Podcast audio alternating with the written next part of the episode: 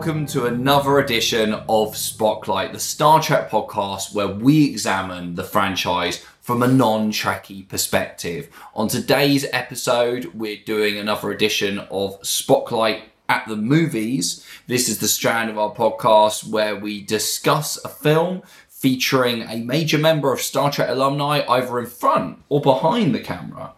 Uh, this episode, we're talking about Dark Tower or The Dark Tower. The Dark Tower. The yes. Dark Tower, the 2017 adaptation of Stephen King's magnum opus, would you say, Matt? That definitely is. The film is something else. For thousands of generations, the gunslingers were knights.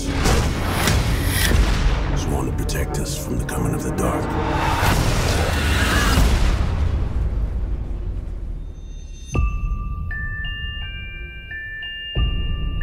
These visions, as you call them. What do you see? I see a tower, the man in black, and the gunslinger. They're just dreams. They're not real, Jake.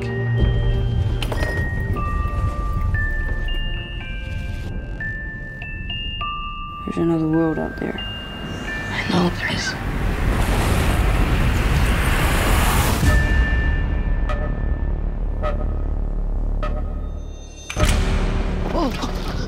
You?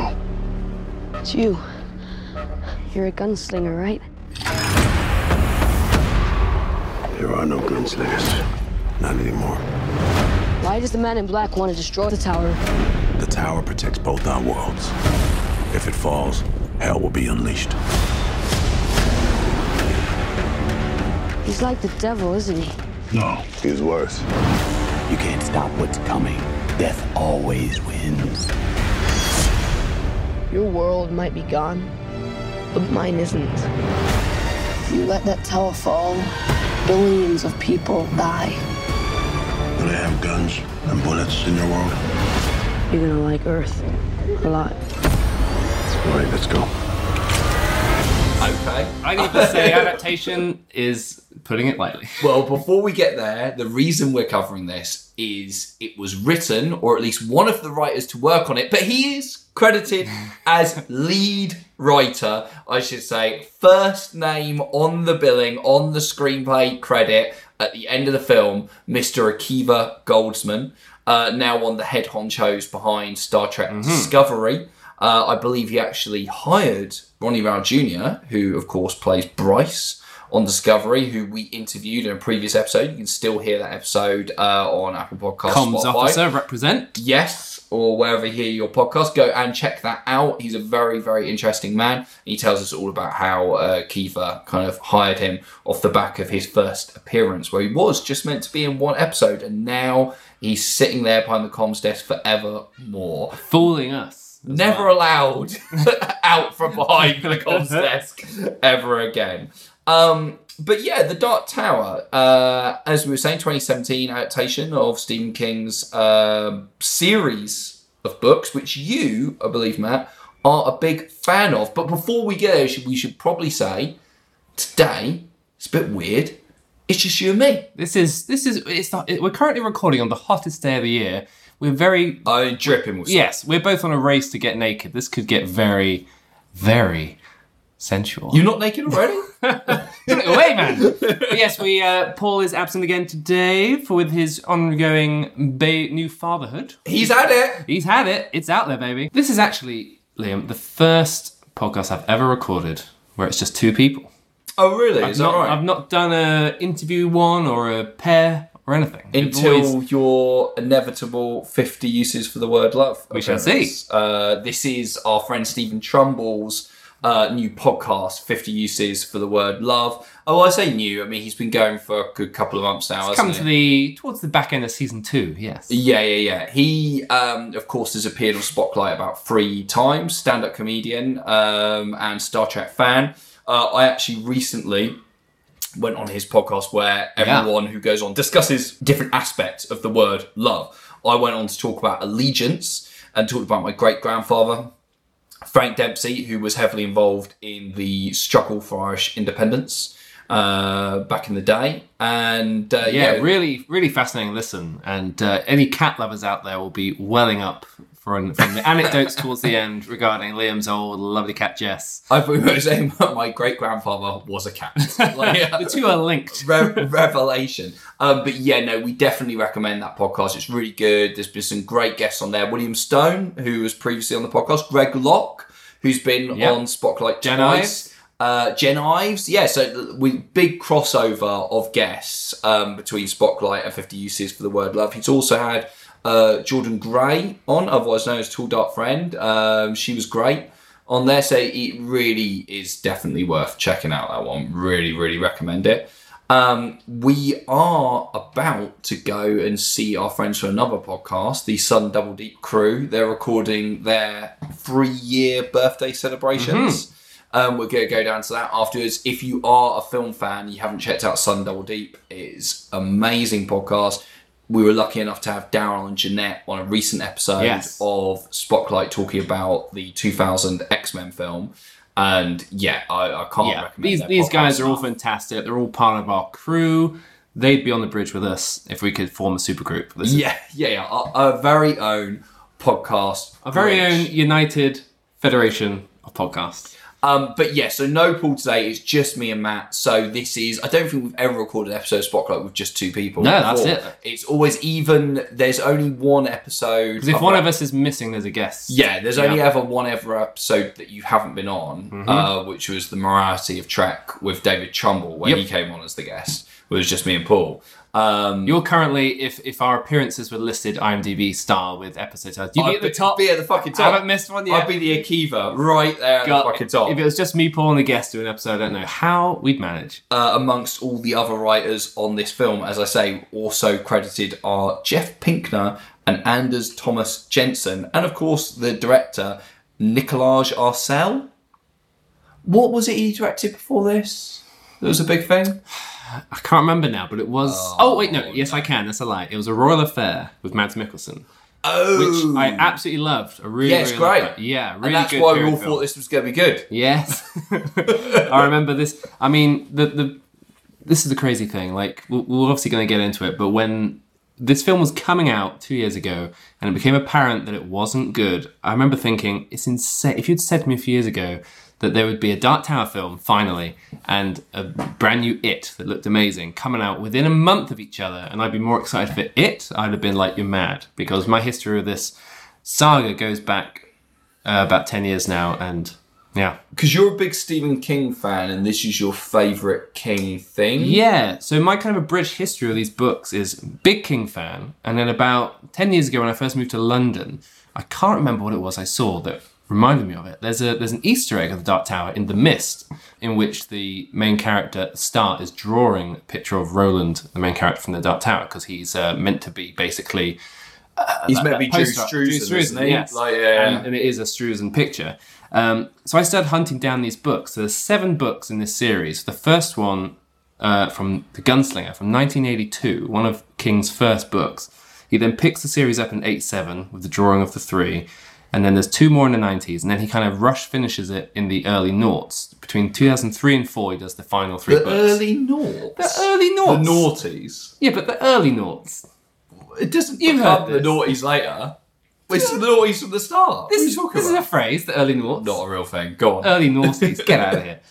So seven books, seven uh, seven books, and it's it's this wondrous saga, and I and I went on my Wondrous. wondrous saga. And I went on my own quest to find these because for some reason I got obsessed with getting the same book in the same uh, with the same like covers from the same series because it's been re-released so many times. A lot of variant covers, and I was Did trying check to the internet? Get out. I was I was trying I got obsessed with trying to find them purely through charity shops be- ah. because I went into one and there was about four in a row and I grabbed them all. And ironically enough, it was my quest for the last book, The Dark Tower itself, that eluded me for so long that I did just get a new one for my birthday and then immediately found it in the charity shop the next day. So there we go. Oh, is that the end? at the end of your quest. End of my quest. just thinking how it relates. So you now. got the books and then you read them. the end. Well, getting into the differences between the book and the film, which is going to be a lot of what I'm going to be sort of chatting about, is you know, at its heart, this is a quest film. Like it's it's like it's Stephen It's King's quest film, yeah. It's Stephen King's Lord of the Rings essentially, and you don't quite, I imagine, get a sense of that from this movie, which is a very truncated, 84 minute long thing which kind of leaps in Thing. It leaps you can't in- even call it a film. it kind of leaps in towards the end touches on a few things has almost nothing recognizable from the actual story Well, explain what this film's about and try and contextualize it a little bit for people who don't know. People who have only seen the film, because some people, a lot of people, I'm sure, have only seen the film or may even be watching the film because we're covering it Yeah. on the episode. Sorry. Uh, yeah. So give us a little bit of context for where what, what this is about and kind of how it fits into the, the yeah books. well in its in its most basic form it's a kind of sci-fi fantasy horror amalgamation in which uh, at the center of all known existence in the universe is this structure called the dark tower which kind of holds every dimension in place so it's working with parallel worlds parallel times and there's a certain world called midworld which is kind of like a twisted old western style era world which has since fallen into ruin. So it's kind of at the end of its life cycle. It's kind of falling apart when the books start. And in the movie it's basically this conflict between the last gunslinger called roland deschain played by idris elba who is kind of the last of his line of a mythical like band of like mercenaries and outlaws Mythical knights. band? mythical band he plays Any, bass any big hits? and it's his conflict with this wizard known as the Man in Black, who takes many forms across all of Stephen King's work. So Randall Flagg in The Stand, it's him. Uh, the Man in Black in this, it's him. He, he pops up here and there. He kind of spirals out. And this series is kind of the linchpin to Stephen King's entire collective. So a lot of his books all take place in this same world, maybe different realities, but they all kind of cross over. Um, but again, back to its basic form, it's basically this kind of quest with Roland trying to reach the Dark Tower to save it, and the Man in Black is trying to bring it down to bring darkness in. And the film kind of takes that idea at its most basic and just tries to tell it very quickly. And yeah, for reasons we'll get into, I mean, Roland's entire his version of the Fellowship. There's only two out of the five in this film, and this is where the adaptation of the book series is tricky because as a book series, no one book really exists on its own. It is meant to be kind of read as a series, even though they came out across many years. like even part one. Yeah, Like so- in terms of like you couldn't say you make part one as a film and then just go right. Well, now we'll hopefully make a sequel. That's the difficulty because book one is basically on its bare bones just Roland chasing the Man in Black, meeting Jake, and setting up the rest. So the two, two, but of the- that sounds like this movie. yeah, but they kind of do that and then skip to the end in one film. Oh yeah. Well, obviously they, they yeah they get to the- what seems like the end of this chapter of the Yeah. story. Like it seems like at the end of this film that there could definitely be a sequel, but like not in terms. But the main threat of like the Man in yeah, Black. if this gone. film wanted to set up a sequel, it should have just ended with you know Roland and Jake going on. But this whole other thing, basically, the two other main characters from Roland's group, known as the Quartet in the books, is this guy called Eddie and this woman called Susanna, this kind of paraplegic woman who has split personality. Um, so the four of them form a team, and they're not introduced until book two. So that's where it becomes tricky. It's like, do you, in making a film adaptation, do you kind of do book one and two? two books. Yeah, so that you can introduce your main characters at the start, which makes a lot of sense. That's where this doesn't quite work. So let's get into it. I- I'll jump in as we go. Yeah, sure. Let's yeah, let's yeah. just get into it from the start. I would say. Um, so first of all, should we just spoilerize in terms of did you like this or not? Uh, yeah, let's do that. No, Okay, you did like it. no, there there are elements I like, Okay, uh, but I we'll think get into those. Yeah. I think as a film, it's very rough, uh, and as an adaptation, it's a disaster. Do you think it? Yeah. Do you think it's a better film than it is adaptation? Yeah, as far as that goes. Yeah, because I got a similar feeling. Like I haven't read any of the books. Yeah, so this film to you, how much of it made sense It ma- made, to- film made total sense. Okay. Like in terms of literally, as I thought it wouldn't. on the baseline of this is what they're trying to do. This yeah, is yeah, yeah, yeah. Because I, I, I genuinely thought it wouldn't make sense because obviously this is a film that had a pretty awful reception and was known for being, you know, an adaptation of a very complicated set of novels and something that you felt had probably been uh, kind of pulled apart on the cutting room floor as well. So from what reviews I read and stuff, it sounded like it would be quite incoherent yeah, when I watch it, I didn't think it was. I thought in terms of when I watched this, what I thought was I completely understand this. I'm not like you know.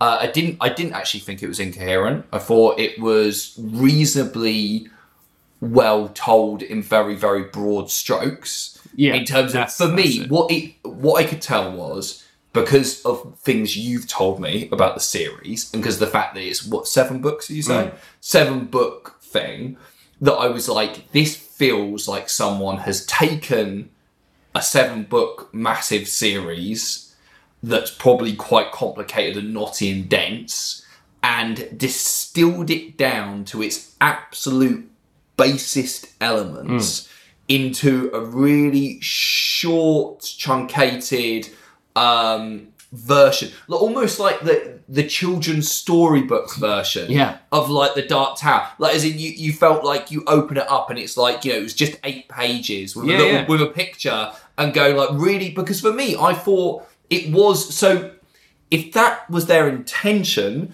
just tell an incredibly simplified Hmm. version of this story, which just comes across as a very standardized fantasy adventure, then I think it actually works for what it is to a certain degree. I think the problem is if you have any knowledge, even as someone who hasn't read the books, who has no emotional investment there's in a the bigger books, picture out there, but I know that there's a bigger thing. So for me, as like someone who has written scripts and stuff in the past, when I watched this, I could very much tell that I was going. This is clearly something that's going like really boiling this down, and I could tell that if I was a fan of the books. That I'd hate the film, Yeah. and would go like, "Oh my god, you've just literally ripped the heart out Yeah. of everything." It reminded me of um, the Harry Potter film adaptations, Oh. where um, I when I saw the films originally, or like the first six or whatever, I hadn't read the books, and I watched those films. All thought they were very just kind of average fare, not awful, just kind of yeah, fine. But I because I had no real investment in, Yeah, the, yeah, in yeah. the books at all, and then I happened to read the first seven books um, in literally about two month period, like ran through them.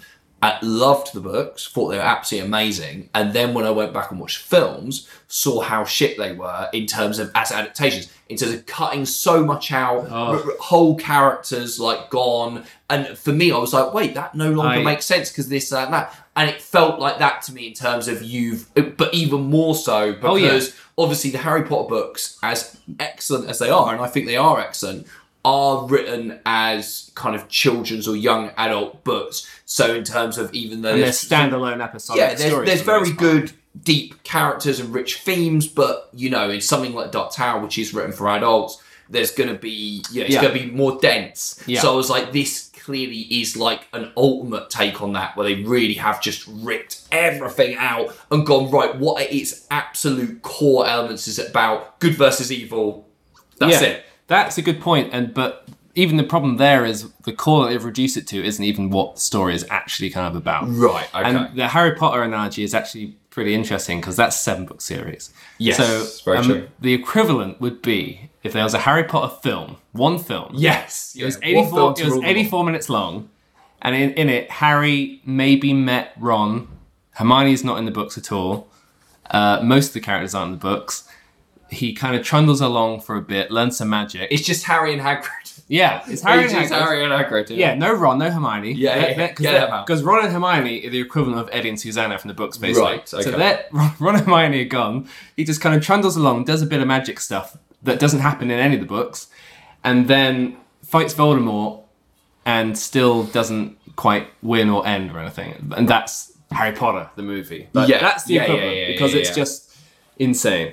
Um, So let's let's let's go into it right from the start. So and we'll go through and we'll come up with the various kind of issues as we go. So opens with this kind of now I found the opening quite interesting because to me as someone who's uh, studied editing and stuff at university I was like, this is clearly a longer sequence that has been cut down, and th- this happens quite a lot in the film. I'd Sure it is, yeah. I think there's quite a lot of. I'd be interested to see how long the rough cut of this movie was. Like, there's quite a lot of scenes where I feel like this is a longer sequence that you have now cut down to make really, really short. And Like, weirdly, I actually think the opening is quite effective. Like in terms of like you get like the creepy skin people, you get the Dark Tower, you get the Man in Black kind of appearing out of the shadows. It's McConaughey. Obviously, he's someone who has a physical presence. Yeah. And straight away, I was like, oh, okay, I think that's actually quite a cool, stylish opening kind of thing. Like, you know, um, then they shoot a child into the Dark Tower. Okay. They like, they like, they like catapult a child. like, I love that that's like, what you thought. Well, no, but that's what it looks like. Yeah, it it- looks it like is they're what it looks literally, they looks like they're going right. Shoot this fucking kid inside out, and like the man in black's like, oh, Yeah. bring this dark tower down with these shoot these kids into it. okay, so here, here's a strange thing. So all this kind of stuff you're seeing is basically final book stuff only. Right. Okay. So just skipping everything. Yeah. Basically, you find out, and the idea, the, the Dark Tower itself in the books is like this mythical place. You never quite see it because the whole point of the books is you're journeying to it, and they just show it straight away here. It's like mystery over. It's like Yeah, great. yeah, Even yeah. the caption at the start tells you what it is. Uh, well, yeah, they have a they have a kind of classic opening caption of a fantasy film, don't they? Going this Yeah. explaining the And concept. yeah, and with something that's as weird as the Dark Tower, I think you're even better off skipping any kind of opening explanatory captions and just being like, you're going to be confused for a while, but you'll get there. Oh, I'm glad But when, there. but, but when there's yeah, when, when there's no time and they're only doing one film, there's no time. Although I do think Elba gets a bit of exposition corner at one point. Yeah. Doesn't he? Oh yeah, that, it does pop up every now and then. Um, so what's happening is basically the Dark Tower is supported by six beams. So you see them a little bit. They're kind of very translucent looking, like spokes of a wheel. Right. So you kind of see them. And what the Man in Black is doing is he's, he's using kids who have psychic powers. Well, they have The Shining from The Shining. That, Yeah. that same psychic power. They can use that psychic power to break down the beams. And if they take all the beams out, the Dark Tower will fall down. Mm. And the kind of truncated plot of the film, not the book, is that they figure out, oh, Jake's the strongest psychic, so if we use him, he can take the tower down himself and bypass everything. Like, n- none of that is Right. really a thing. So it's So the thing where they looks like they're shooting kids into the tower, that actually That's- that's that's like energy coming out of their head. Yeah, yeah. But in the film, it makes it look like they've just shot because it, it does the, the effect that they do to show that the stuff is coming out of makes it look like they've just been shot out, and literally McConaughey's just watching like, "Ooh, here we go. I mean, Jesus, maybe that's what was going on. Who knows? But yeah, so yeah, their goal is to break down the beams, which take down the tower. Um, but this is all stuff that in the books they they come across and visit this kind of facility. Literally, final book, pretty much. Okay, crazy. cool, cool, cool.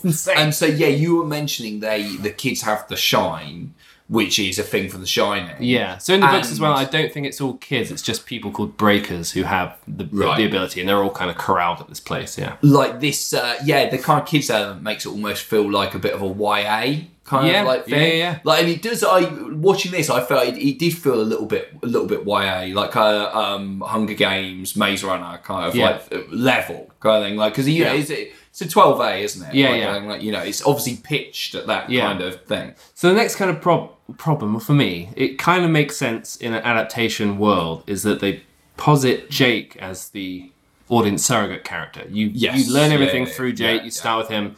The books, it's all about Roland. Jake's someone he comes across. It's Roland's story, and to make it Jake's is kind of strange.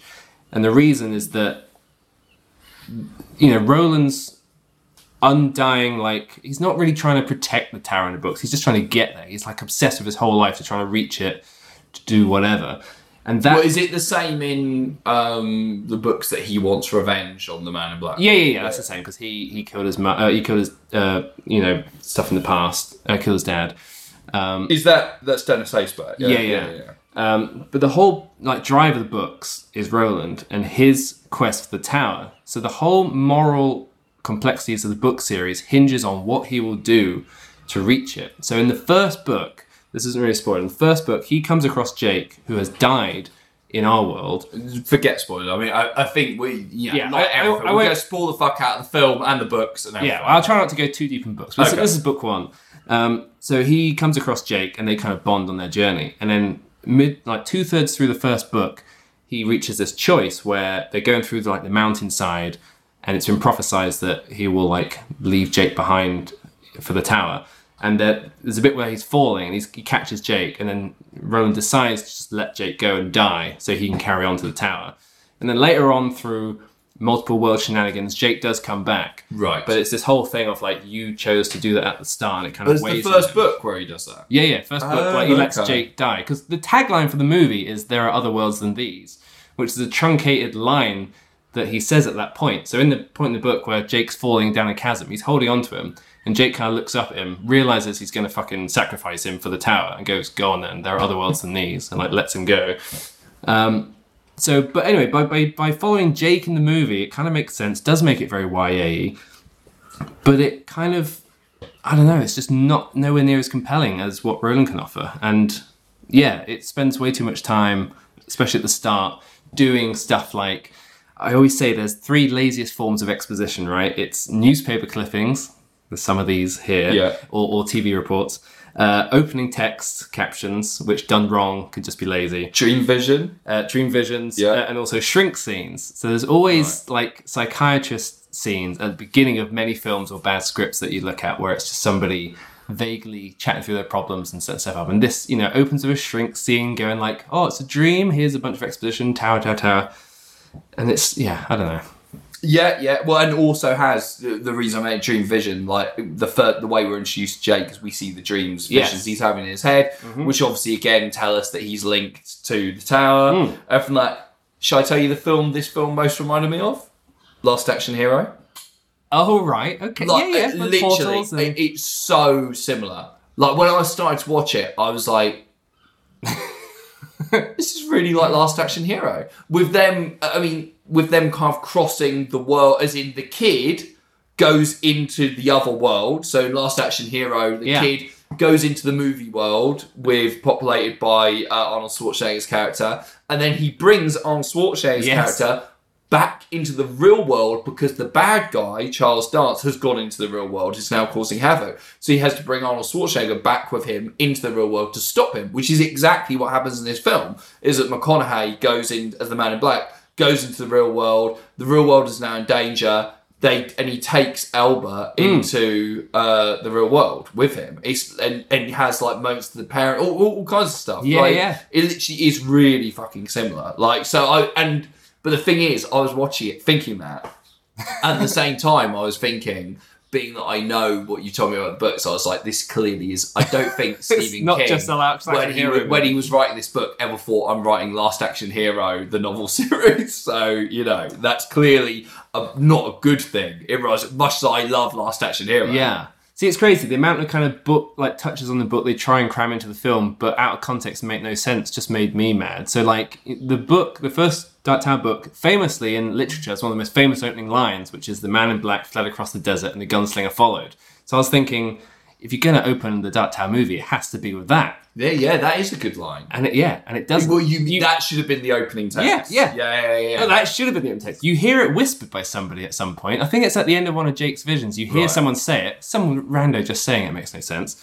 And so the way we are introduced to Roland in this film is just randomly in the middle of a flashback when it's like, who's this guy? It's like it's so enigmatic for one of the most iconic kind of characters there are. yeah. Because he is meant to be like Roland was based on like Clint Eastwood's Man of No Name, that kind of stoic Western. Yeah, I can, I can see that. Yeah, and yeah, yeah. you know, Once Upon Time in the West, all these films that we love, Yeah, like yeah, the yeah. way you can introduce those heroes. Oh, that's- visually, he's totally. but this he's is just totally like, oh, here we go. We're just in the middle of a flashback. Here's this guy. It's like, oh, Yeah, I mean, uh, uh, I think the way that Elba's character is introduced is very kind of haphazard. Like uh, that really felt like a scene. So we're introduced to Idris Elba's gunslinger character uh, alongside his father, played by Dennis Haysbert, president from Twenty Four.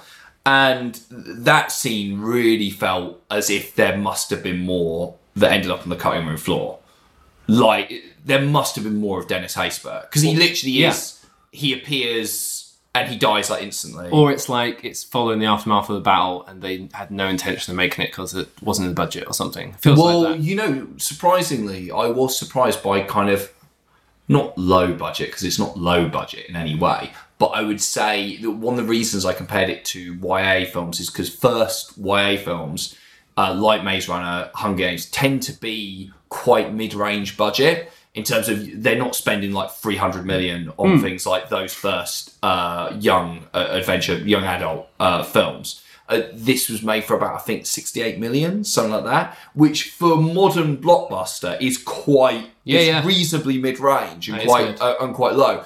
And so I felt like it felt like that in terms of when I saw that was the budget, I was like really surprised in terms of you feel like you imagine like a Lord of the Rings style like epic like budget like film being made and whereas I was like oh that actually feels like they were going oh yeah we, we're taking a potential risk on this kind of book series that maybe hasn't got like the cachet Yeah, that's the problem. I think it just wasn't given a fair shot out the gate. They were making it going, uh, we don't really have the confidence to give it a lot of money, give it a lot of time. yeah yeah yeah, yeah. Like, because in script form, the film exists on script form before they've made it, and the script of this movie doesn't allow for like part twos or threes in an organic way. It just feels Yes. like they tried to do the truncated single version, hint at bigger pictures, and none of it really works. Like this thing, I, I actually quite like the look of the world in this, hmm. but the world built. Yeah, I think it looked all right. Like when I saw, I mean, I haven't, as I say, I haven't read the books, but I've seen artwork uh, in, uh, around the books and inspired Hmm. by the books because obviously it got uh, adapted into comics. Yeah, um, comics, by yeah. Marvel, um, and I think Paul Jenkins uh, was the writer Yeah. who adapted those. They're in And- they're in canon stories from Roland's past and all sorts. So Oh, all- are they? Are they yeah. not like straight adaptations? No, no, no. Like right, okay, yeah. Because Most of them are prequels. I yeah. remember the first. I remember the first one coming out because Marvel made a big song and dance the fact that they got Stephen King officially on board with those comics. Yeah. In terms, it wasn't just a case if they'd optioned. I think he was officially involved, although the scripts were written by Paul Jenkins. He was very much like behind them. And the first miniseries they published is just called The Gunslinger. Yeah. Um, which is presumably that is a kind of spin-off. Yeah, Uh, I might be wrong. I mean, that for that comic, The Gunslinger, might just be the first book in comic form, but a lot of the later ones, for Right, sure, Okay. take place in the past and they are in canon and. Is the is the stand with Dark Tower as well, or is that something else? No, so The Stand, Stephen King's book, The Stand, um, is another one of those stories that gets referenced. So there's a part in the third book of the series where they end up in the Kansas of Earth of The Stand. Right, so it's right, all right. decimated from the virus and stuff. So they touch into that world and come back out of it and things. But there's this weird King shared universe as Yeah. well, isn't there? In terms of like we were saying, Shine for The Shining. So those films aren't officially uh, stories aren't officially connected, but it's like they are by the, they're Yeah. clearly set in the same world. Yeah. like yeah. So some two, some like you know, two different examples in in the film. Of course, there's little hints like there's the Overlook Hotel is in a picture on the shrink's desk. right. Um, the kids having the shine, of course, and then the hints to Pennywise in the abandoned theme park. yeah, when they, we when they went in there, I was like, oh, is this gonna be Pennywise? Oh, what the fuck? Well, that was a nice touch, that kind of theme park era, because it like the whole thing with Midworld is that it's post post post apocalyptic in a way. So Roland there saying, I don't even know what this place is, but it's obviously from a long ago time. Yeah, yeah, yeah. Um, but other examples in the books, along with them ending up in the stand for a little while, is Father Callahan, who is the priest from Salem's Lot, shows Right. up as a main character in the fifth fifth book and a bit of the sixth, I think. So he kind of after his adventures in the book of Salem's Lot ended up dying and ended up in Midworld and carries on the story in there. So that's a direct link. Um, but this is another reason why I think the series is inherently uh, unadaptable. Uh, not just because of the, the scale, because obviously you As can, a film, or do you think as a TV series it will work? TV series maybe, but I mean there's just inherently weird stuff, and it kind of crosses genre. Um, you know, it's big scale, and we can see that Lord of the Rings can work on screen and Game of Thrones and stuff, but it's just like it crosses so many different genres. So there's things like giant robot bears, and there's stuff, you know, there's stuff like um, just intellectual property. So there's a whole element in the fifth book where it becomes a kind of uh, Seven Samurai story for a while, where there's these bunch of raiders who kind of raid this town every so years and steal their kids, and the main characters end up there and trying to help out. And the raiders are robots who are dressed like Doctor Doom, using lightsabers and throwing exploding snitches from Harry Potter. And the idea is that these three pop culture elements have kind of seeped through from our world into there, and they've kind of adapted it and stuff. And it's like you can't you No. can't put that on screen. Well, unless yeah, unless you Ready Player One it and Yeah. somehow managed to get Uh, the IP for everything. Towards the end, Stephen King turns up as a character, so they end up like Father Callahan realizes he was in a book called Sam's Lot, and they they go to Maine to save Stephen King because he's writing the Dark Tower books, and they end up having to save him from that car crash he had, that car accident that nearly killed him in the nineties, so he can Christ. carry. So he kind of seeps in for a bit, and it's just all, all starting to sound very self all the well that that that part yeah that part does uh, but there's there's tons of stuff you know there's western elements horror elements sci-fi elements uh, multiple dimensions time travel it's like it's got kind of everything and in the books it works because it's so gonzo and it's so well seeded and like I said, if you tried to do a book by book adaptation of films, it wouldn't quite work because each one's so different. Like the fourth book is almost entirely a, a extended flashback to Roland's youth, which is the focus of the new TV series they are making, which we'll get back to, I think. Um, so yeah, I mean, as TV maybe. So I mean, it's it's tricky because you have to kind of change stuff if you're putting it on screen. Yeah, of course you do, And I'm, yeah. I was totally fine with that, but everything they change has been for like the wrong reasons, and that there's ways of doing it in which you are true to the story and not just doing it half-assed or throwing in the towel or I don't know.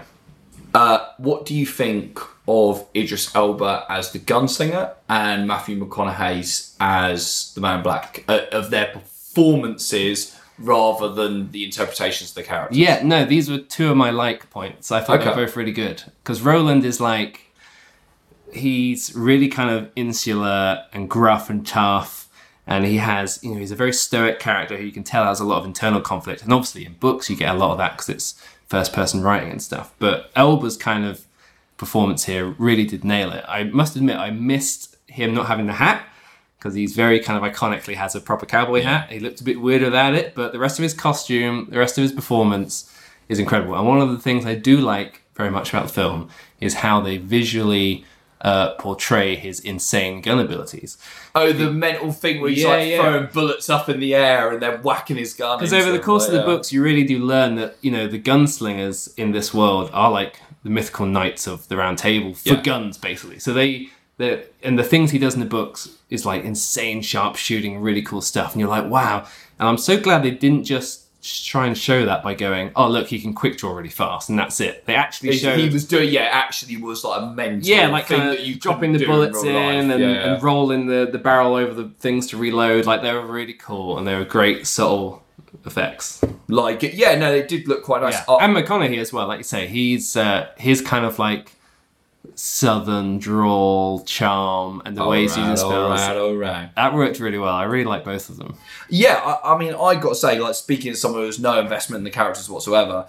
Uh, I mean, I love Elba anyway. Yeah. Like, I mean, I genuinely like. I always love him. We like, should say he's our other also. Star Trek connection here. Yeah, actually, that's very true. I mean, yeah, he's not. um I say he's not significant enough uh, for us to do a film just because. It, I mean, if he was, I'd be like, right, we'll do all five seasons of Luther next episode. Uh, but he is, of course, the bad guy in Star Trek Beyond. Uh, so there is, he is still like a big connection. And I, I think he's pretty much always amazing. Um, well, one of the things, annoying things about Star Trek Beyond is I cannot believe they covered that guy under loads of prosthetics for an entire movie. It's like, how can you cover up this money? um, but I, I kind of think he, as an actor, is effortlessly cool. Yeah, and he worked for you in this, yeah? Huh? He worked for you Yeah, this. yeah, effortlessly badass. He's got charisma for days. He obviously he's hampered by a bad script here in terms of, or like not a, not a great script, quite a clunky script, but he's always fucking cool. And I think, to be honest, I think still coming across as cool and badass when you're dealing with some clunky dialogue and stuff is an achievement. Into because that can often kind of bring someone down and make them look stupid. But he's so fucking cool that he makes it work. And like you say, the kind of the gun stuff. uh, Elba has a great physicality to Yeah. him and so it is it is impressive. McConaughey, I also thought was really good. Like the moment he appeared straight away, I was like, he's got a great face. Yeah. and like literally, I it's just one that one moment of him stepping out from the shadows.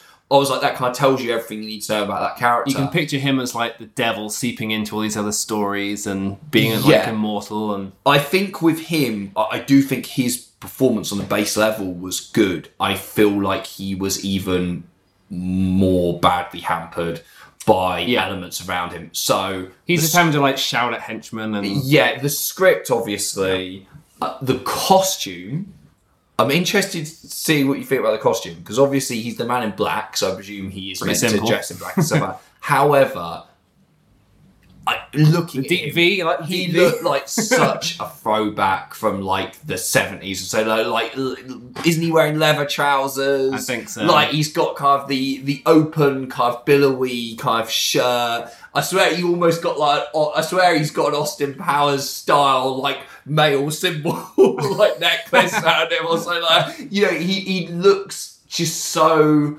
very typical bad guy of that era kind of thing. Like you know and you're just kind of like ah it just looks bad. Yeah. like yeah and also CGI flame hand Oh yeah. that CGI. They can't get it looking right, can they? Terrible. I was like, what is this? The 1994 Roger Corman Fantastic Four, But, like with the animated flame hand. That's what it looked like. It looked fucking terrible. Like because uh, there's a scene where there's a guy dying on the floor, and as he's dying, he leans in because the guy's like praying to God or something, and he goes like Salah, like about like God, and he the way he does it is really chilling and dark, and you're like, ah, oh, that's really cool. But then his CGI flame hand comes on, and it completely ruins the atmosphere. And there's a bit at the end where he's doing this really stupid thing where he's bringing up like CGI rocks in front of him to stop the gunslinger's bullets. Oh my god, it looks like dog shit. Like the CG looks really bad, and it just. And I just felt sorry for McConaughey having to stand there, kind of, you know, flipping his hands around, be like, oh, look at me with these CGI rocks. Like, you know, I mean, he must have felt such an arse I mean, that. Like, yeah. That's the tough thing, isn't it? When you have to kind of truncate a film and then by default your bad guy becomes more of a movie typical bad guy. It's like that. Because in the books, he's always kind of. He's just this mythical figure who's always kind of one step ahead. So they kind of catch up to him every now and then, and he's there to screw them over and move on. Like, I swear him and Roland never really have a proper fight. Um, like, the main bad guy only really shows up in the final book, and isn't even the man in black. Like, he's always kind of the architect of mischief. He's kind of like the Joker figure coming in and out. And you, you get a sense their rivalry in that way, in the way that they're never quite on the same page. He's always one step ahead. And here, of course, I have to just be like, well, we need to have them face off, and so let's just have wizard magic versus gun skills and see how it goes. Yeah, I mean, I did like the whole thing of he can catch the bullets like really easily. Yeah, that looked pretty So he- cool. Yeah, he did. Like straight away when he, he tries to shoot him in the back at the start after he's killed Dennis Haysbert, and he literally just catches them straight away, and they're like nothing to him. I thought it was a really cool thing of he has to trick him at the end essentially to be able to kill him. Yeah. Um, and again, with with Dennis Haysbert, that was really chilling, where he was just like stop breathing and like just killed him like that. that was really really harsh.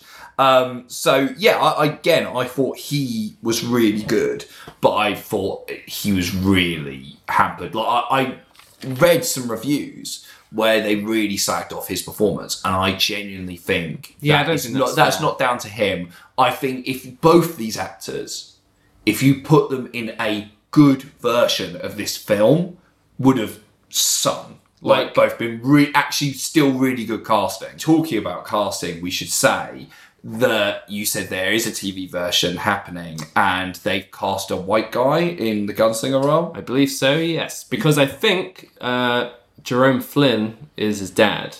It. Oh, well, could still he could still be black. Yeah, but no, I mean, because I think I have seen this. It's a guy Oh, from right, EastEnders, okay. yeah, yeah. Oh right, It's- a guy from who's from EastEnders is in there? I can't remember, but they like to pinch him Phil sometimes, don't they? Phil Mitchell as young Roland. Is that Danny Dyer? No. Daddy Dyer is the No, gunslinger. it's some young 25 year old because yeah like like I said earlier the new TV version looks to be an adaptation of book 4 which is the flashback story um, so it's kind of separate from the main plot. So it could stand on its own or I wonder if they would even try to link it to anything else or carry on. Well, this is what annoys me about this because, like we're saying, two of the things that are good about this are McConaughey and Elba. And to me, this screams a bunch of Hollywood coked up execs in a meeting room going, ugh, we tried this with a black lead and it failed big time in the box office. So now let's get a white guy in and it'll all be okay. Totally ignoring the fact that all the problems with this were script based and production based. Like nothing to do that. They just it, that may not be the case, but that's what it feels like. You know Yeah. what I mean? Like that's really what it feel, comes across. Especially, I tell you what, especially if it ends up being crap again. Ugh. Like, uh, you know what I mean? Like, who's what's the what's the channel? I have no idea. I haven't really looked much into it, but I think they are almost filming, so it's kind Oh, of right, they really are, Like, they've like, cast chugging ahead. They've cast Susan Delgado, who is the kind of love interest at the heart of this flashback story. They've cast her, um, but it's going to be interesting because it's like, you know, I I really don't want it to link to this film. Well, it does- doesn't sound like. Well, I don't think it, I don't think it will. yeah, yeah. But at the same time, it's almost like that Wizard and Glass flashback story kind of works because it comes four books in. I don't think you can really start with it and have it mean the same. Well, so they've taken a flashback story from later and gone, we'll reposition this as a prequel. Yeah, so it's interesting if their plan is to then do the story after this straight, or if a plan with the movie was originally to just start doing the movies and eventually get to this flashback, which I think was the case with the film, wasn't it? There was plans of the HBO spin-off, like Yes. accompaniment, and then go back to movies. Well, that not with the version we ended up with. That that thing was when Ron Howard, because Ron Howard at one point was directing, and when Ron Howard was directing, the plan was to do uh, movie followed by TV miniseries followed by movie. Yeah, um, which s- sounded very ridiculously ambitious to me. Um, yeah. Well, but I heard it as movie. TV series season one, movie, TV series season two, movie. yeah, something like that. Which I, I just things like that. I just don't think it works. It's two different formats. I think it often just feels really clunky. There's very few, like even like for instance, the Marvel uh, TV shows. Yeah. all of those were meant to be essentially set in the MCU. Uh, so Agents of Shield often referenced events that were going on in the movies uh, quite directly. Like literally, I think there's an episode, the episode that was released just before Age of Ultron came out. Like, is the very end of the episode is Coulson looking at the situation that they start Age of Ultron with and Right. going, "Call the Avengers." and that leads directly into the film. And the, of course, the Netflix, Marvel Netflix shows were meant to be set in the same world, but as it went on, see, they kind of built a rod for their own backs because they wanted to their own super dark kind of like version. And at first, they were very much making direct reference to the first Avengers film and stuff like that.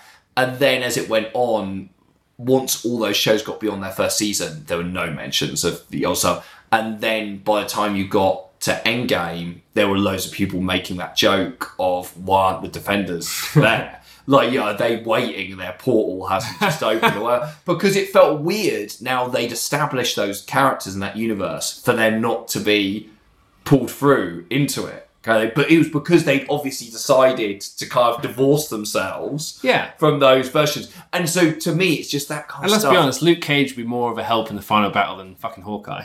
yeah, yeah, exactly, exactly. Like, you know, so, you know, I mean, all those guys are doing Yeah. Cage and Jones, both like super powered. they could have killed Iron Fist. Nice and easy. Go, uh, You know, everyone loves Daredevil. Imagine Great. if the if you know we've been hearing about all these Netflix show cancellations on the run up, you know, throughout this year, and then it gets to Endgame and all four of them get killed in that, and it's like, oh okay, Yeah, well, mate, well, but the thing is, I, you know, that film was the ultimate bit of fan service, and I, that bit where Doctor Strange turns around and goes, "Have we got everyone?" I think everyone, every major geek in the cinema thought, right, another portal's going to open. Here come, and I, when I was watching it, uh, when he went, "Have we got everyone?" It's like, whoosh, portal opens. Netflix heroes step through. So That- That's, that's what you presume. And also, what in even you know, Agents of Shield was still going on at that point, point, everything like that, and still like Coulson. There's still that weird thing where Coulson was killed off in the first Avengers film, and then they brought him back to that TV series. He's never referenced any of the films after that. I think they want people who only have watched the films to just still believe he's dead. Yeah, hundred percent. Like, well, because it. imagine if he'd stepped through a portal, and they all turned around and went.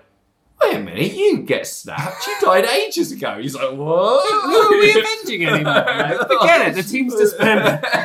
yes, yeah, that's it. It What was the formed on a You- lie. You fooled us all, Fury. Like, uh, yeah, no. So I don't think necessarily that would work, but you know, And yeah, also with this new series, if it does do well and they then want to get to the stories, they're gonna have to just recast because everyone's deliberately young because it's a flashback. Yeah, so it would just be all new. Yeah, cast yeah, yeah. So I reckon it's just gonna be Wizards and Glass and done probably. Well, Which I seems guess strange. Which seems really weird because imagine making a show that's just the contextual flashback from a big story and making that all there is. It's Well, so i- if they do and it's successful and it makes money, Matt, it there will be more. like you know, that, that's need, the thing. need to know what Is like, is there any reason for any Game of Thrones prequel spin-off series to exist? No, and yet we live in a world where the first one of those is filming right now. So, uh, what's that about? Isn't it about just the history of like the Targaryen family or something? I think it's the from like a thousand years ago when the wall was formed. No one cares. thing. No one cares. Like, uh, like, literally, who gives a fuck? Like, is that? Don't get me wrong. Sh- it might be great. Uh, Jane Goldman is behind it. Mm-hmm. Very respected uh, screenwriter. Big fans. Big but fan. uh, Well, this is the inherent problem with prequels. Yeah, This is the thing. So that's why Wizard and Glass works because they give you the prequel story in the middle of the current story. So it's Well, not that's just the thing, because then and it not- contextualizes things before you know what actually happens. At the yeah. end. Then it's a thing of it's more of it's a flashback Yeah. contextualizing something. And the whole thing is for the first three books, Roland is very like not giving anything away, and, and the human characters who join him Hmm. are trying to figure out what this guy's deal is. And then by the time it gets to that, he kind of sits them down and tells them his Yeah. tragic tale, and you learn all the stuff about it. If you start with it, then That's a very good point, actually, because perfect example, uh, the Godfather saga, Mm.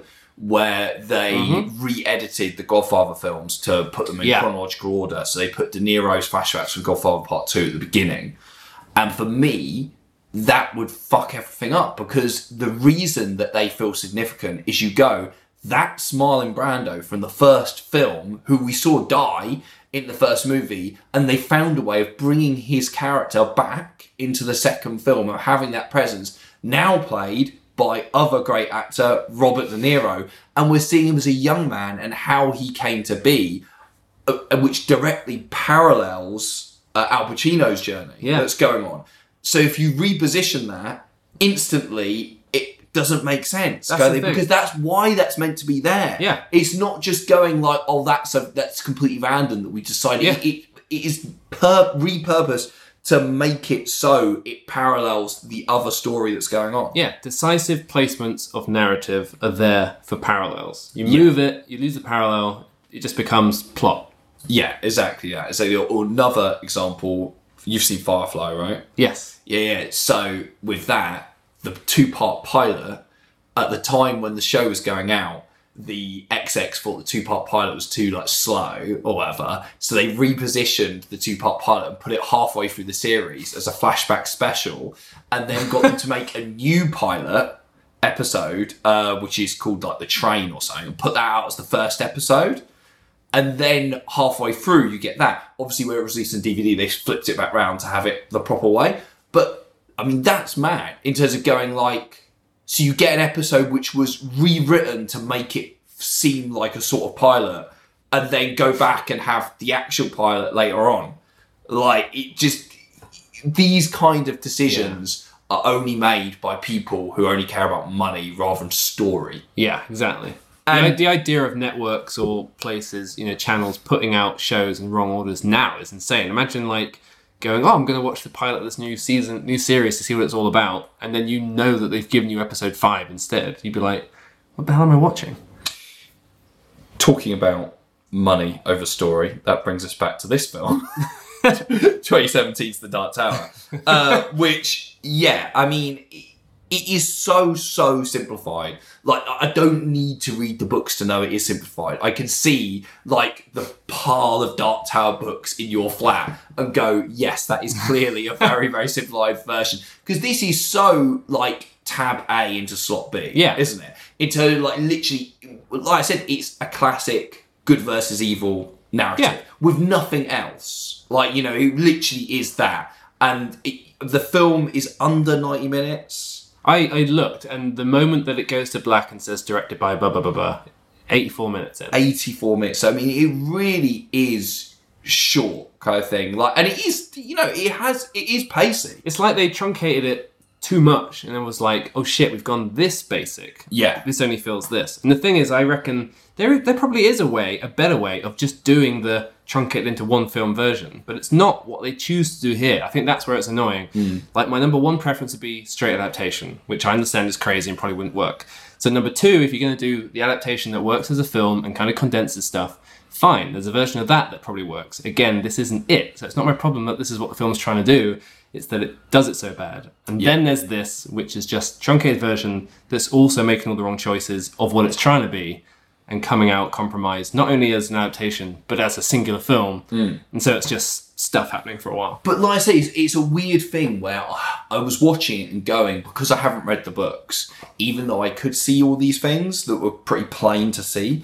At the same time, I was enjoying it to a certain extent, just as a really simple kind of beer and pizza movie. Yeah, yeah. Like in terms of, I actually thought in terms of what it was doing. If you literally removed the idea of the books from your head and watched it just as a simple blockbuster film, I actually thought it was perfectly kind of enjoyable, Yeah. pacey, satisfying little film. It was it was trash. Mm.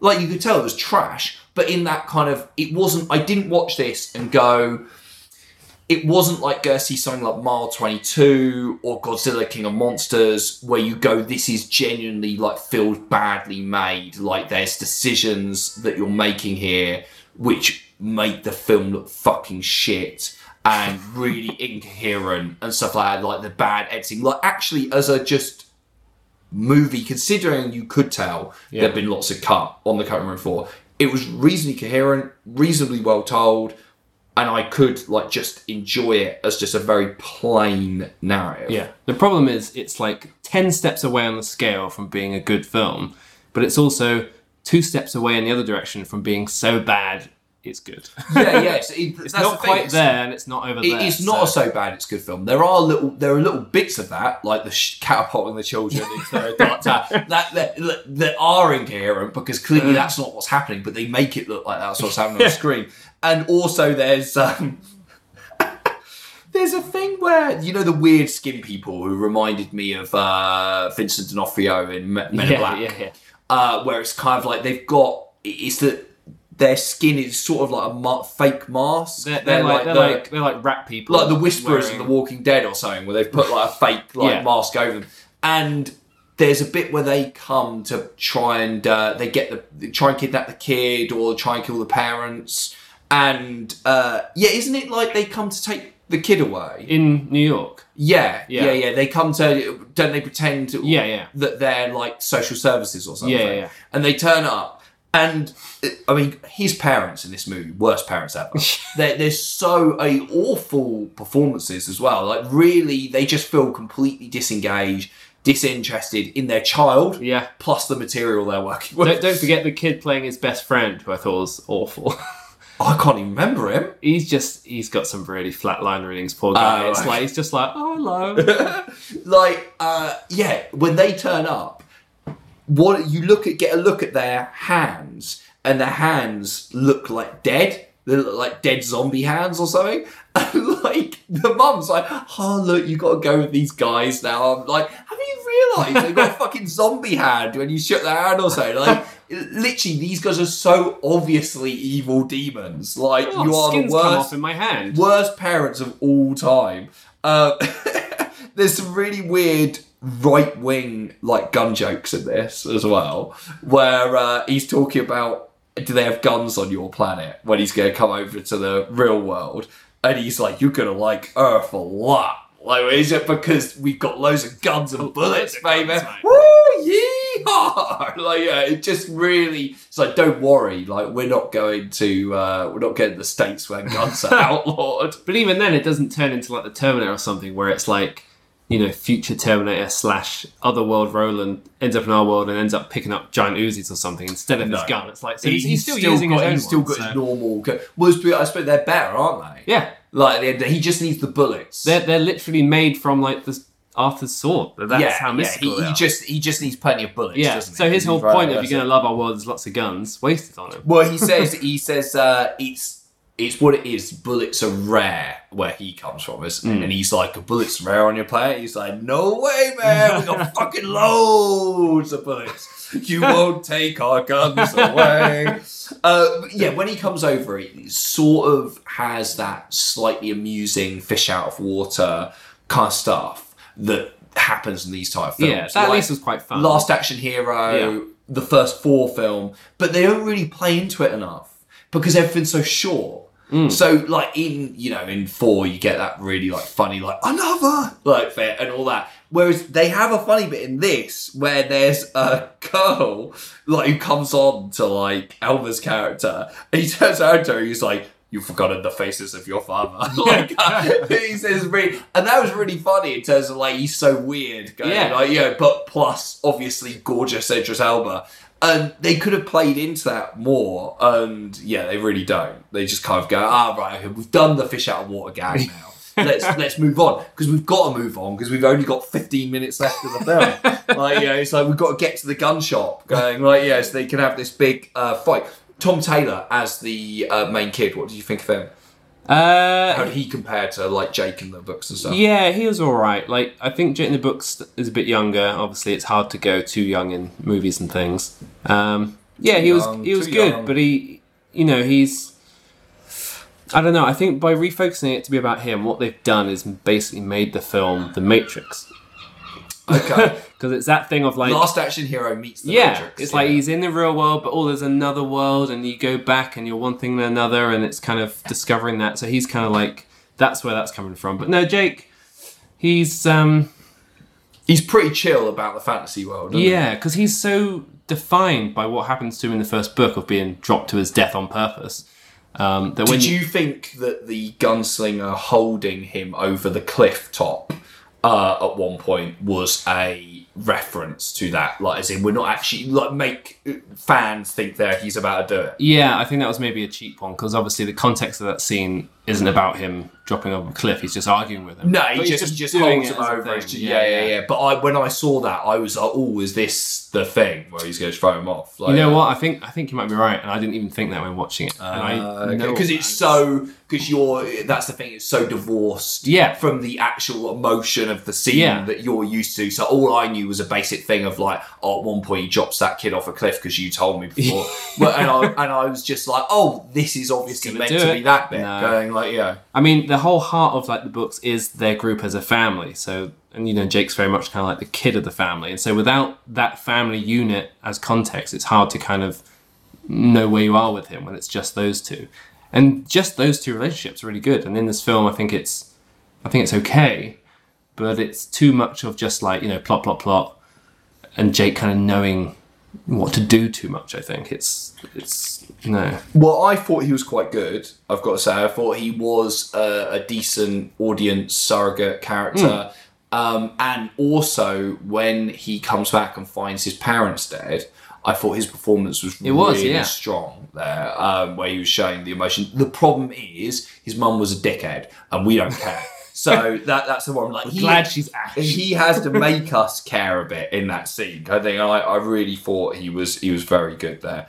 Um, yeah, so it kind of builds up to a sort of open ending uh, with Jake and the gunslinger teaming up, and he actually says like, "Oh, I'm going to train you up to be a gunslinger," basically, and they go off to do that get together. Is that something in the books? Like he's going to train him to become a gunslinger? Well, yeah, it's kind of you know he's kind of teaching them all on the path to being gunslingers because of their their their destiny, you know, they're like their bond together.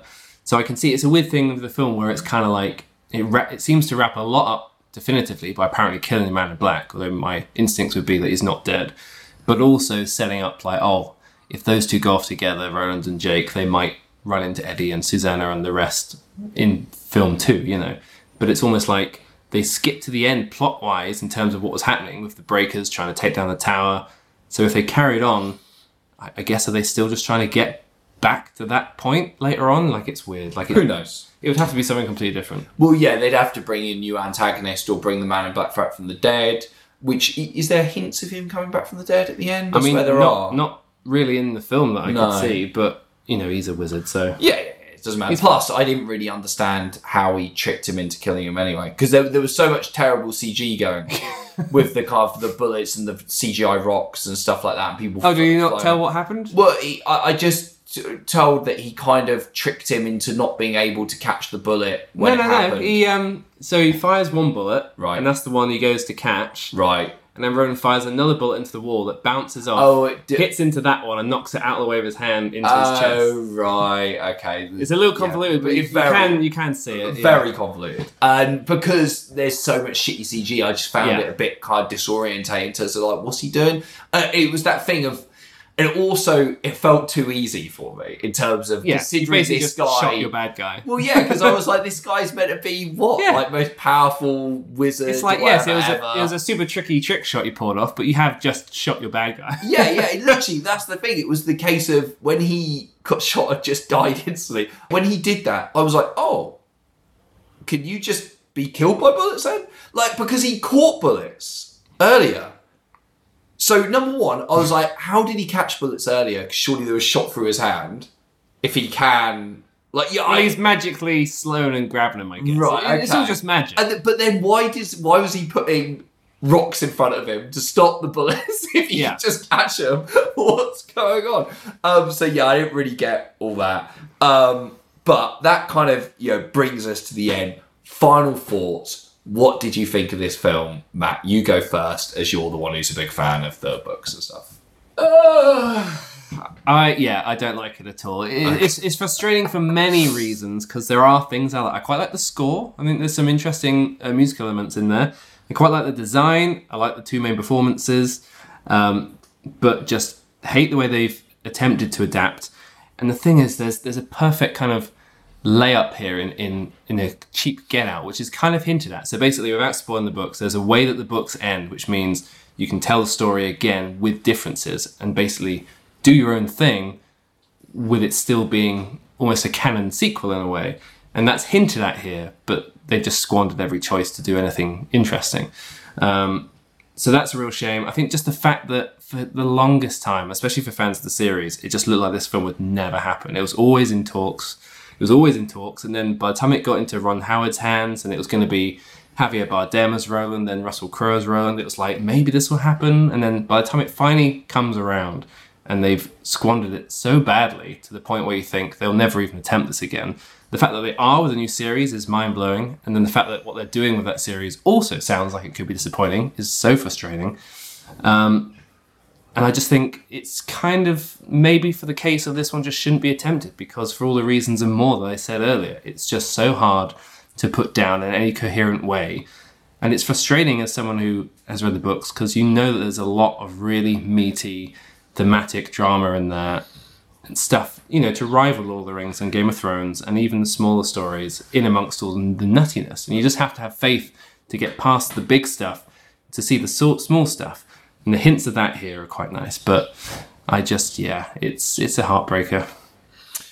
Just to say another Star Trek connection Oh, before yeah. I get into my final thoughts. Did you know that at one point back in 2007, this was going to be directed by J.J. Abrams? Oh, see, that would be Yeah, uh, early February 2007, film adaptation of Dark Tower series was in the works. JJ was going to direct with Carlton Cuse and Damon Lindelof uh, to write, I think. This is the thing. Lost was so inspired by Stephen King, and you well, have to think by the Dark Tower as well. Well, yeah, The Man in Black. Oh, Like, well, that- yeah. the- uh, immediately, when I was watching it, first time round, because. Lost. No, no, no, this, this, this. Because his name's actually Walter, isn't it? Yeah, Like, yeah, Walter Randall Yeah. Flagg. And I was watching it going even. I, I was catching myself going, is he called the Man in Black? Or have I just thought he's called the Man in Black because he reminds me Yeah. of Lost and With- the Man in Black and that? with Lost and the kind of character drama, and then the huge metaphysical nuttiness of like yeah, it island. really, really reminded me. I, I think it's definitely, clearly, heavily Yeah. inspired by it. God, Uh, yeah. by, by that idea of because the, definitely the Man in Black character there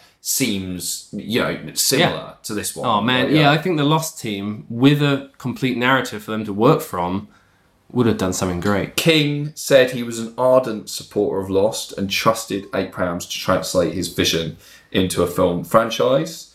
Um, and yeah, so it looks like that went on for quite a while, like a couple of years. Uh, they were looking to do that. uh, but it just didn't seem to get off the ground in the end. And Mm. uh, I think, yeah, I think in the end he said it was just too tricky to adapt. Uh, in 2009, he said the Dark Tower thing's tricky. The truth is that Damon and I are not looking at that right now. So I guess they just kind of went, eh, it's too too much. It's not working, and um, It is hard. and I think they saw it as a big commitment as well to basically because they wanted to adapt all of the books, um, like do the entire thing.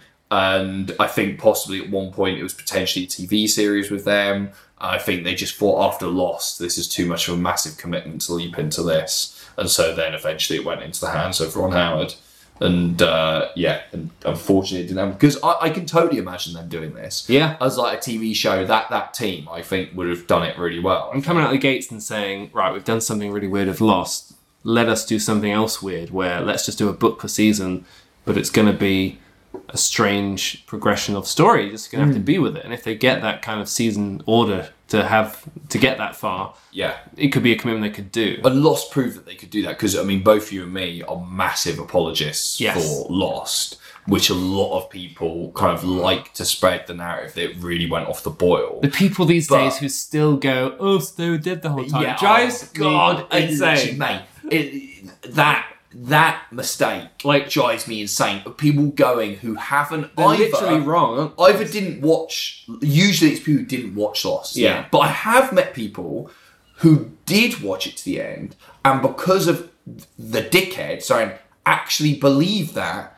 In terms of believe that they are all dead at the end, it's a purgatory thing. I'm like, no, no, no, no.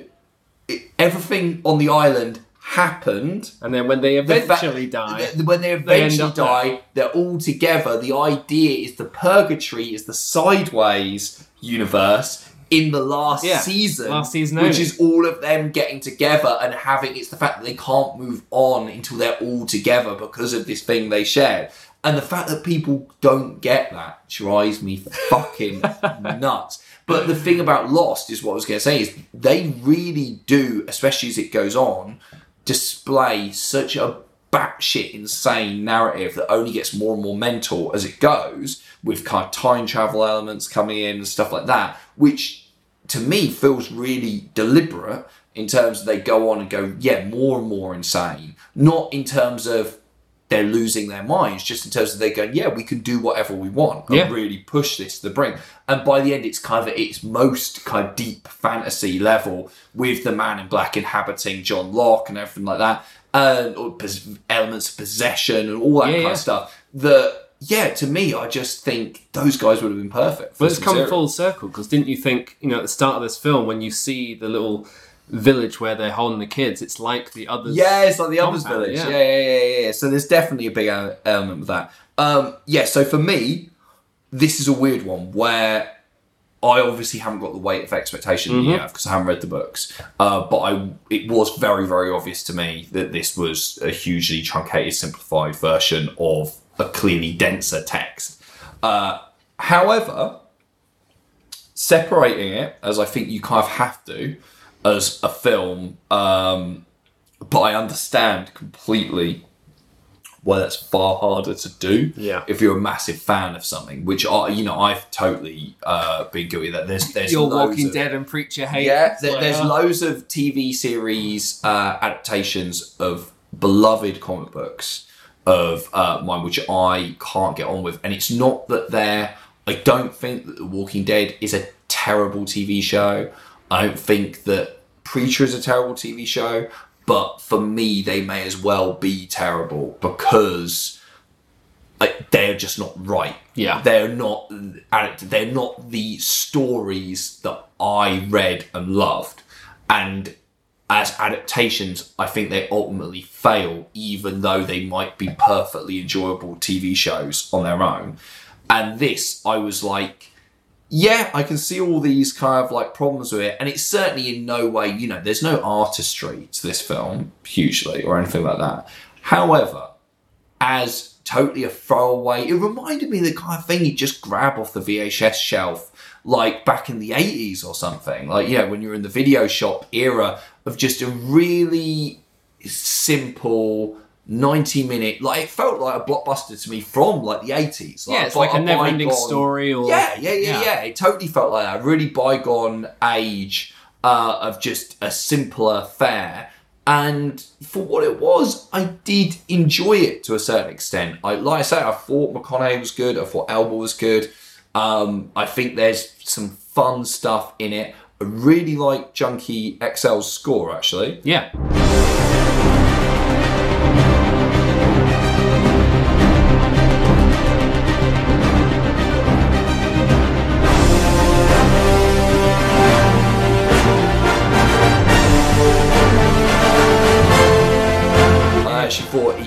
Does great work. Obviously, Max, Mad Max Fury Road, uh, fantastic score.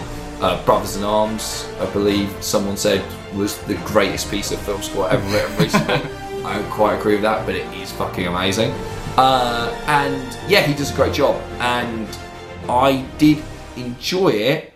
Therefore, that is going to come into it when rating this film. Now, we do stars out of five can use half stars. This is based on our love of a fantastic movie website called Letterboxd, which we're both members of. If you search Liam H. Dempsey on Letterboxd, you will find me. If you search Matt Brothers, you will find Matt. They should definitely be paying us by now. Yeah, I have a list on there with all the movies we've covered for Spotlight of the Movies, so go and check that out. I would give this two stars. It is scraping two stars, but I would give it two whole stars out of five, which is more than I thought Wow. it would be. What about you? I give it one and a half. One and a half. Okay, so See, not too far away. The half away. point. See, maybe if I if two stars my baseline starting point, it drops a whole star for cocking up the adaptation so much, and then gains half a star for the things I like, Elba, McConaughey, Okay. the score. Um, I mean, the double-edged sword with where this film leaves you regarding the books is that it's either going to be so bad it'll put people off from ever touching them, which is a bad thing. Yes, that's a But on the plus side, if you do delve in, it's going to be all new. It's going to be all different, basically. Well, shall So- I tell you, as someone who hasn't read the books, how this movie made me feel about exploring them? It made me want to read the books. Oh, good. Genuinely, because uh, that's what I mean in terms of I don't think the film is so awful that you can't see the potential for greatness. Yeah. In terms of I watch this film and go, like you say, it's not crazy bad. It's not. I don't really think it's how did this get made bad level. Yeah. It's kind of it's a perfectly reasonably competent kind of good versus evil story, which you can tell there's a lot more to it, and there's some very cool elements. So I watched it going, oh, this kind of seems potentially cool, but I'd like it, I'd like to read a kind of bigger, more expansive version of this. And I know the books exist. Yeah. So now I'd like to go and check that out. You just need to have somebody saying, "Oh, don't worry, the books aren't literally this." Yeah, I think it helps the fact that obviously I'm friends with you. You told me about the books, and the books sound a lot more interesting. Uh, so when I watched this, I went. But before I, but funny enough, before I saw the film, I don't think I would ever got around to reading this. Okay, book. well, maybe I've got to thank the film, Whereas now I've that- watched the movie, that people. that added into my head, combined with what you said, I was like, oh no, I can see it now how it might be good, but it just isn't in this case. But I will uh, now. I think I will try and read the first book. That's quite a legacy. So there you go. Uh, so in the end, we're ending on a positive note. Uh, right. Well, we will be back with another episode of Spotlight the Movies at some point. We've still got tons of movies to cover. Uh, we've got a list of like 200 plus films uh, that we would like to potentially cover at some point. We will also be doing more interviews uh, with people involved in the world of Star Trek, more episodes covering our journey to kind of become full Trekkies at some point. So we will be back. Follow us at Spotlight Pod on Twitter, Instagram, Facebook for all the latest news about what we're doing. Any kind of announcements. If we do uh, an interview uh, with someone, we always Yep. post about it on there once we've done it. Um, always a good idea to wait until the interview is recorded until you announce people. Just a little tip for Just any uh, new burgeoning podcasts out there. Uh, because you never know what might happen. yeah. So yeah, thank you, Sai. Praise the beam. All hail the Crimson King. We're done.